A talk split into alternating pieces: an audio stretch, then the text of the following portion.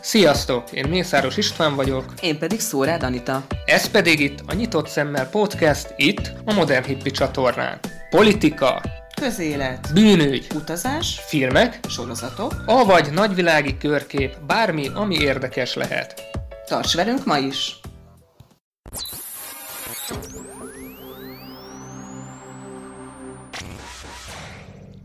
Vágjunk is bele a mai témába. Igazából az egész azzal kezdődött, hogy végignéztem egy nagyszerű dokusorozatot, ami jó sok részen keresztül szuperül végigment Amerika teljes történelmén. Aztán elgondolkodtam, hogy mennyi mindent tudunk alapból Amerika kialakulásáról, a kezdetektől fogva, de ugyanez a folyamat Európában már kevésbé ismert.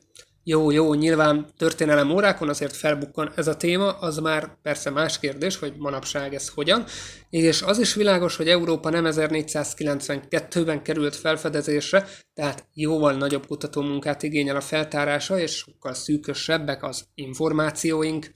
Ettől függetlenül elhatároztam, hogy készítek erről is egy adást, és akkor legalább együtt utána járhatunk, hogy mi mégis hogy a fenébe kerültünk ide, ahol éppen vagyunk. Ebben pedig most a legnagyobb segítségem a National Geographic tavalyi augusztusi száma volt.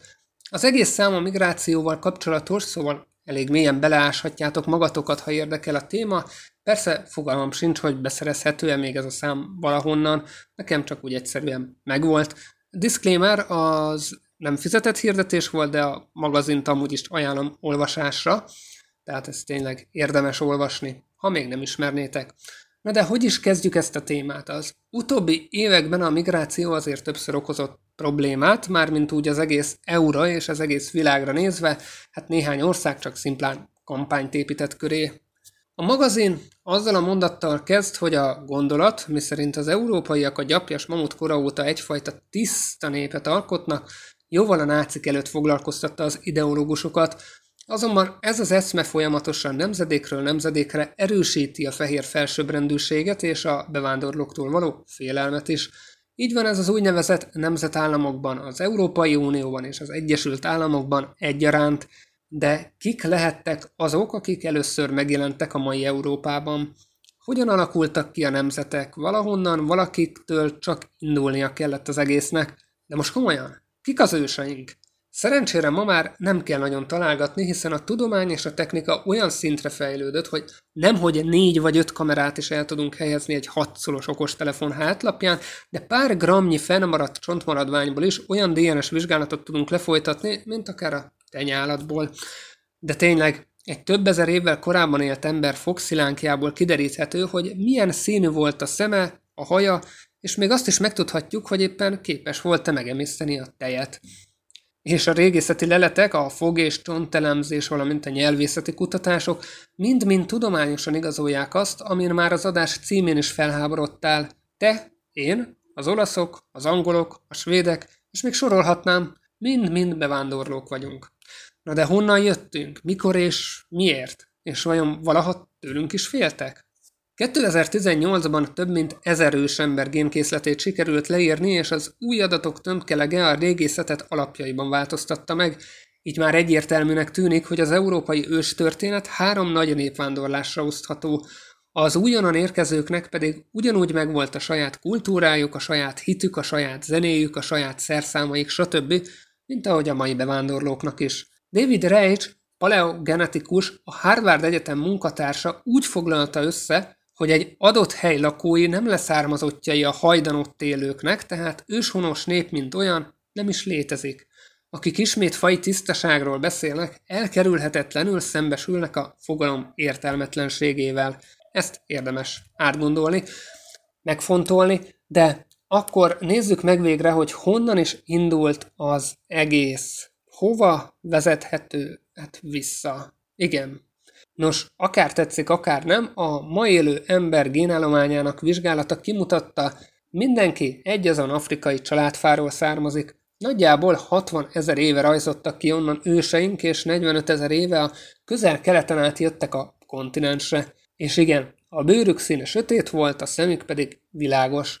A kontinens nagy részét egyébként ekkor még jég fett, tehát igencsak zord időjárás fogadta őket, és nem voltak egyedül, hiszen ezt az ordvidéket másféle emberek lakták.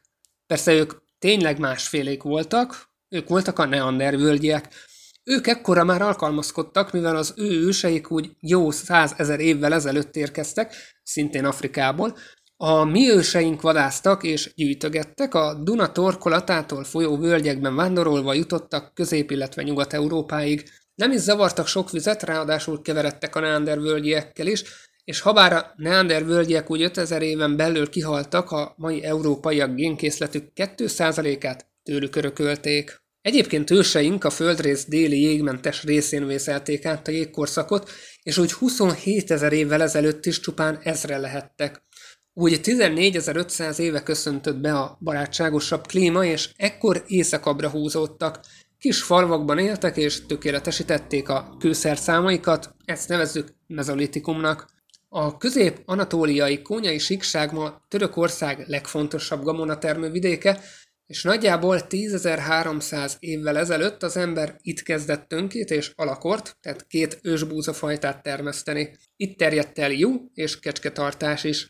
Azt, hogy a mezőgazdaság Levante és Törökország vidékéről terjedt el, már régóta tudjuk, de úgy gondoltuk, hogy a kereskedelemmel együtt terjedt el, lesték el egymástól a népek, mind a földművelést, mind a fazekás, fazekasságot, mind bármi mást, akár a komplex települések létrehozását is, ám a DNS kutatás itt is meglepő eredményt mutatott, nem ellesték, hanem elvitték, hiszen elérkeztünk a második nagy népvándorláshoz, a hajdani anatóliai földművelők vándoroltak, és génjeik is terjedtek. Az évszázadok során egyre feljebb húzódtak a Duna mentén, sőt néhányan csónakra szálltak és elérték Szicíliát és Szardíniát is. Az ő bőrük világos, a szemük pedig sötét volt, ők máshogy néztek ki, más tettek, más nyelven beszéltek, és a két közösség évszázadokon át tartotta a tisztes távolságot egymástól. Azonban 5400 évvel ezelőtt minden megváltozott. Elképesztő módon zsugorodtak, sőt eltűntek az újkőkori falvak. 500 év múlva a népesség újból növekezni kezdett, de valami más volt. Mások lettek a temetkezési szokások, feltűnt a zsinegdíszes kerámia kultúrája is, és sokáig a kutatók, a régészek sem értették, hogy végig mi történhetett. Azonban mára már kiderült ez a nagy rejtély is. Habár Európában ezek az új módszerek újdonságok voltak, 1300 kilométerrel arrébb a mai Dél-Oroszország és Kelet-Ukrajna sztyeppén élő nomád Jamna népnek egyáltalán nem, ezek az ő szokásaik voltak. Ők ülték meg egyébként elsőként a lovat, ők használtak kereket és készítettek szekeret elsőként, és pár állandó települést is létrehoztak. Idő előtt 2800 táján nyugatra vándoroltak, feltehetőleg dúsabb legelőket kerestek, ekkoriban a mezőgazdaság virágzott Európában. A földművelők, pásztorok jelen voltak az egész földrészen, és több száz vagy több ezer lakosú falvakat is létesítettek. Nagyjából úgy 7 millióan élhettek Európában ekkor, és egyébként már épült a Stonehenge is. Azonban a Jamna népcsoport pár évszázad alatt eljutott a brit szigetekig, a gazdálkodók nagy része pedig nem élte túl a beözönlésüket. A mai Németország területén a népesség 70%-a is lecserélődhetett. Sokáig fejtörést okozott, hogy vajon egy nomád népcsoport hogyan végezhetett ekkora pusztítást, a választ pedig újra a mai tudomány adta meg. Hét mintában megtalálták a pestis mikroba korai változatának a DNS-ét, a fertőzés pedig emberről emberre terjedhetett. Valószínűleg a sztyeppei nomádok évszázadok óta együtt éltek vele, immunisak voltak rá, azonban az európai földművelők és gyűjtögetők nem. Így a behurcolt Pest is gyorsan terjedt a falvakban, ráadásul a Jamna kultúra képviselőjének érkezése nagyjából egybeesik az indoeurópai nyelvek elterjedésével is. Márpedig több száz indoeurópai nyelvet ismerünk, és a nyelvészek szerint mindegyetlen ősnyelvből ered. És a mai bizonyítékok egyre inkább afelé mutatnak, hogy az ős indoeurópai nyelv az orosz tyeppékről érkezett Európába, és nem fordítva. Az eredmények pedig egyértelművé teszik, hogy nem létezik európai tisztafaj, az összes európai keverék. Bennünk van a Jamna kultúra képviselőinek, az anatóliai földműveseknek és az afrikai vadászoknak, gyűjtögetőknek a DNS-e egyaránt. Az egyetlen különbség, ami területileg észrevehető, az az, hogy melyik milyen arányban található meg a mai európaiakban. Például Skandináviában a jamna gének dominánsak, míg a spanyolokban és olaszokban az anatóliai földműveseké. A kelet-európai emberek DNS-e pedig igen, az afrikai vadászok gyűjtögetők génjeitől hemzsegnek leginkább. A magazinban Christian Christiansen nem tudom, hogy jól mondtam el a nevét, Göteborgi régész fogalmazta meg a lényeget. Az újabb DNS vizsgálatok eredményei aláássák a nacionalista paradigmát, miszerint mindig is itt éltünk, és sohasem keveredtünk más népekkel. Nincs olyan, hogy Dán, Svéd vagy Német. Mind végső soron oroszok és afrikaiak vagyunk. Úgy gondolom, hogy ennél találóbb és lényegre törőbb záró mondatot úgy sem tudnék kitalálni, így el is búcsúzom mára. Úgy hiszem, hogy sok embernek van mit megeszmésztenie. Ha szeretnél még tanulni és érdekességeket hallani, ha nyitott szemmel szeretnéd járni a világot, nem pedig zombiként, akkor iratkozz fel, lájkolj minket és oszd meg nyugodtan a tartalmainkat. Köszi, hogy velünk tartottál ma, és találkozunk a jövő héten, és peace!